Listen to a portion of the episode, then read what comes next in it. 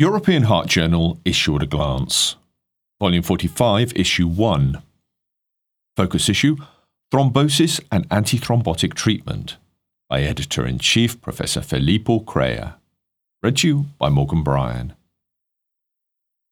The key role of thrombosis.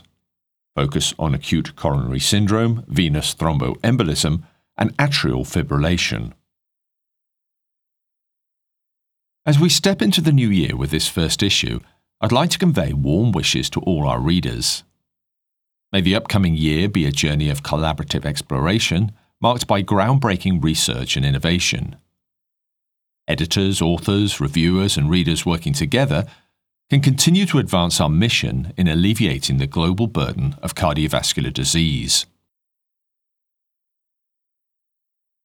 This focus issue on thrombosis and antithrombotic treatment contains the state of the art review entitled Platelet Biology and Function Plaque Erosion versus Rupture by Constance Baaten and colleagues from the Maastricht University in the Netherlands.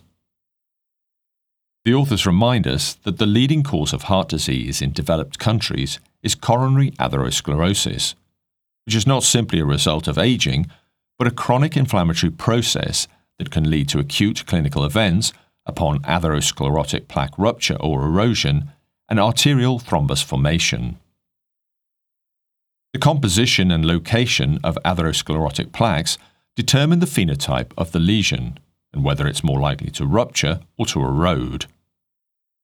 Although plaque rupture and erosion both initiate platelet activation on the exposed vascular surface, the contribution of platelets to thrombus formation differs between the two phenotypes. In this review, plaque phenotype is discussed in relation to thrombus composition, and an overview of important mediators, hemodynamics, matrix components, and soluble factors in plaque induced platelet activation is given.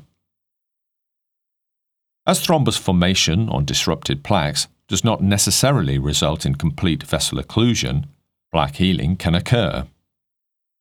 Therefore, the latest findings on plaque healing and the potential role of platelets in this process are summarized. Finally, the clinical need for more effective antithrombotic agents is highlighted. Transesophageal echocardiography, or TOE, is often performed before catheter ablation or cardioversion to rule out the presence of left atrial appendage thrombus, or LAT, in patients on chronic oral anticoagulation, or OAC, despite associated discomfort. Artificial intelligence, or AI, is generating growing interest, might also be helpful in this setting. In a clinical research article entitled artificial intelligence in detecting left atrial appendage thrombus by transthoracic echocardiography and clinical features. The left atrial thrombus on transesophageal echocardiography, or LAT, registry.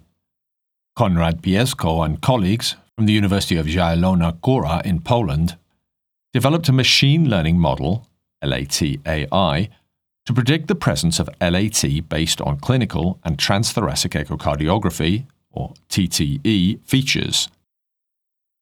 Data from a 13 site prospective registry of patients who underwent TOE before cardioversion or catheter ablation were used. LAT AI was trained to predict LAT using data from 12 sites, n equaling 2,827, and tested externally in patients on chronic OAC from two sites n equaling 1284.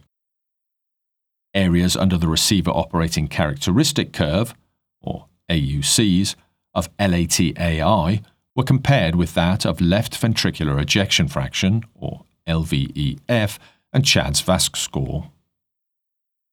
A decision threshold allowing for a 99% negative predictive value was defined in the development cohort.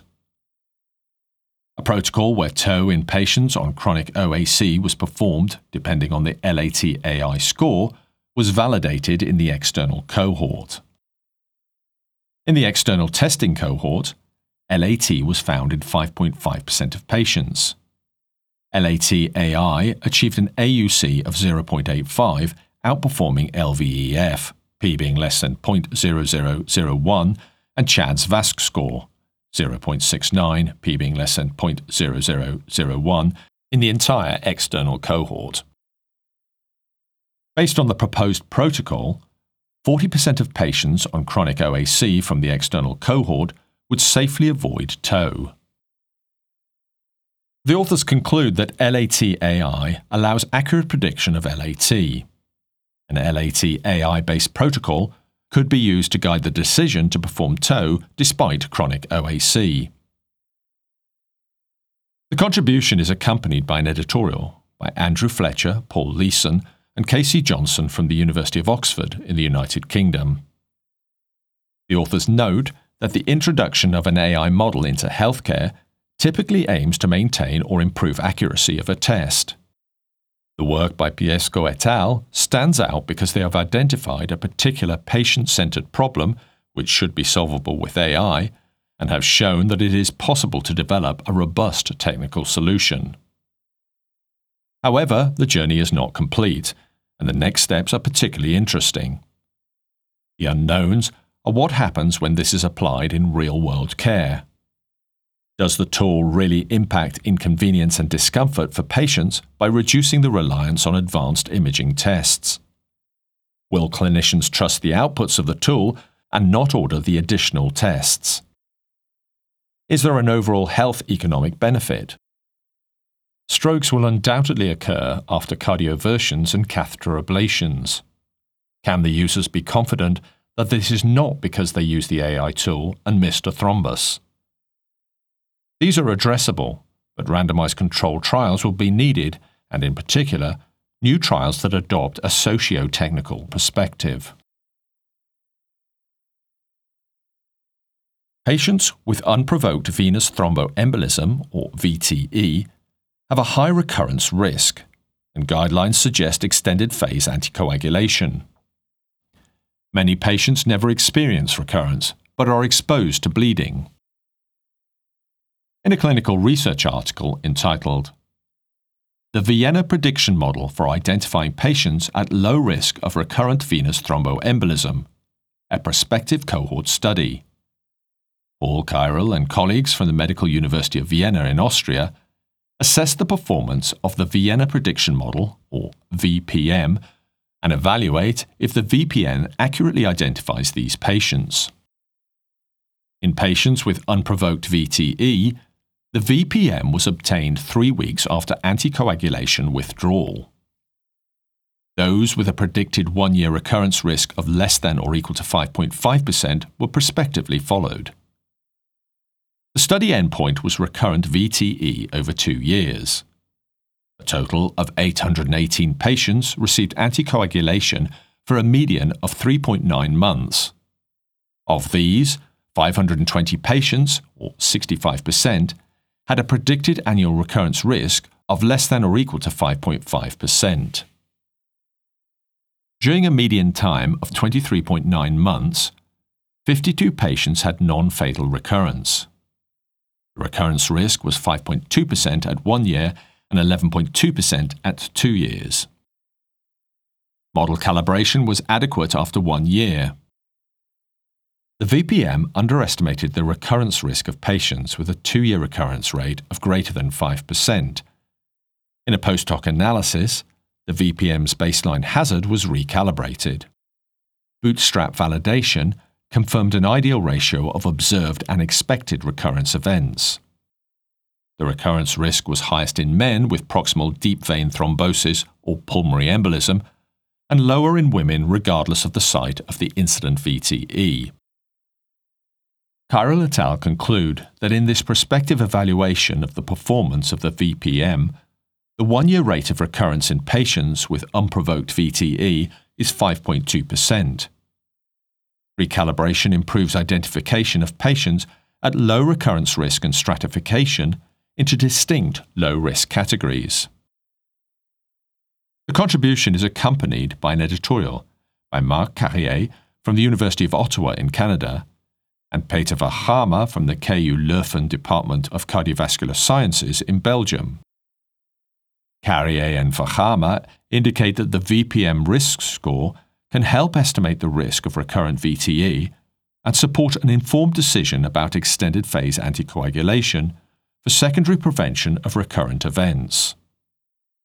However, clinicians still need an accurate way to estimate the risk of bleeding complications in this patient population. This remains an important knowledge gap.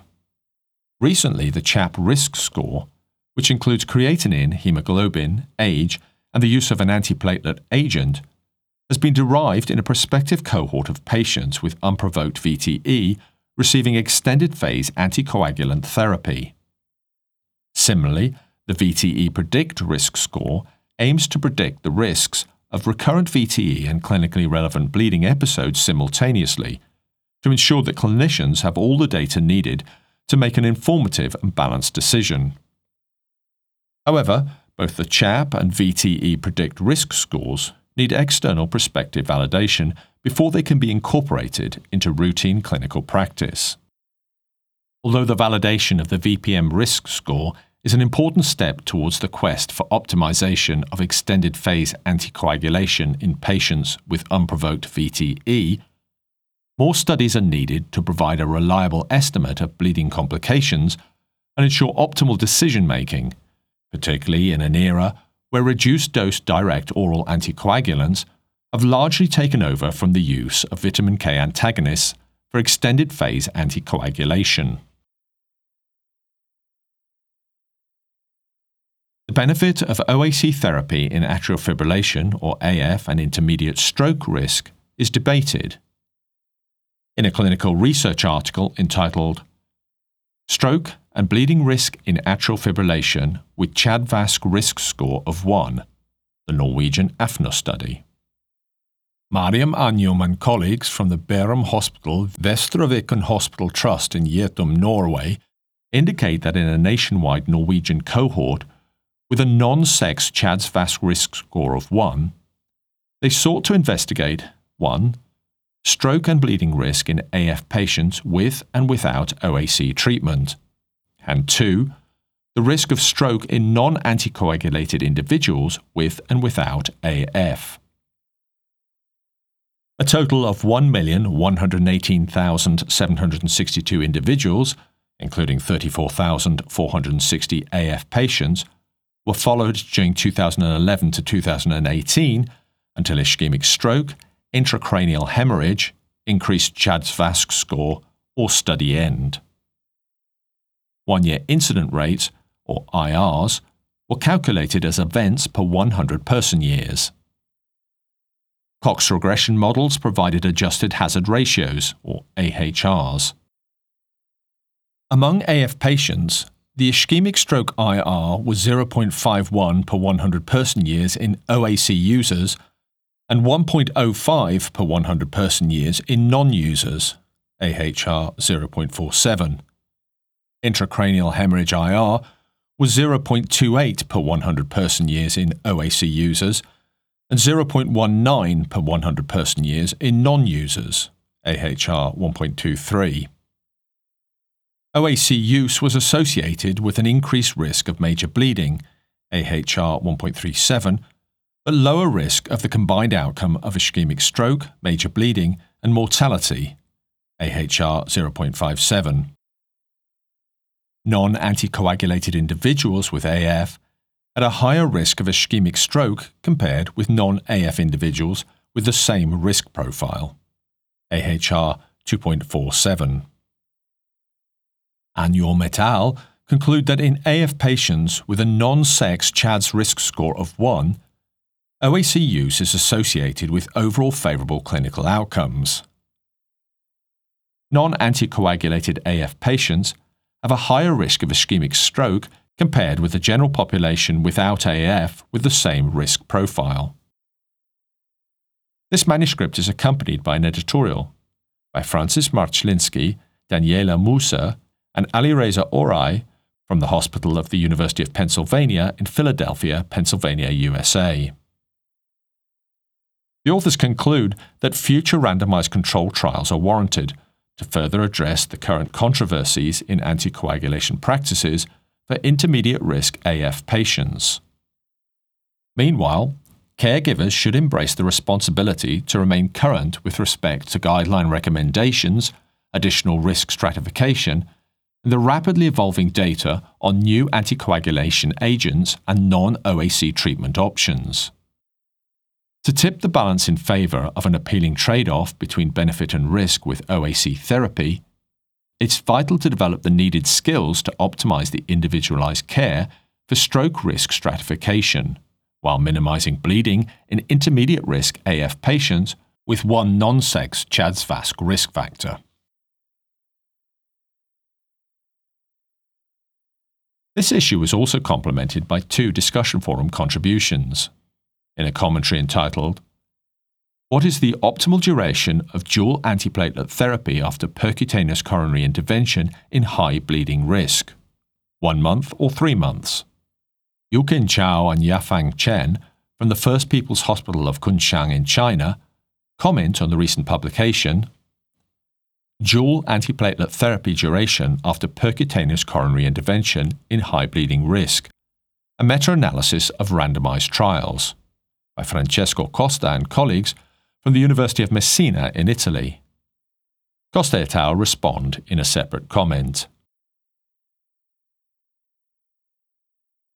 The editors hope that this issue of the European Heart Journal will be of interest to its listeners.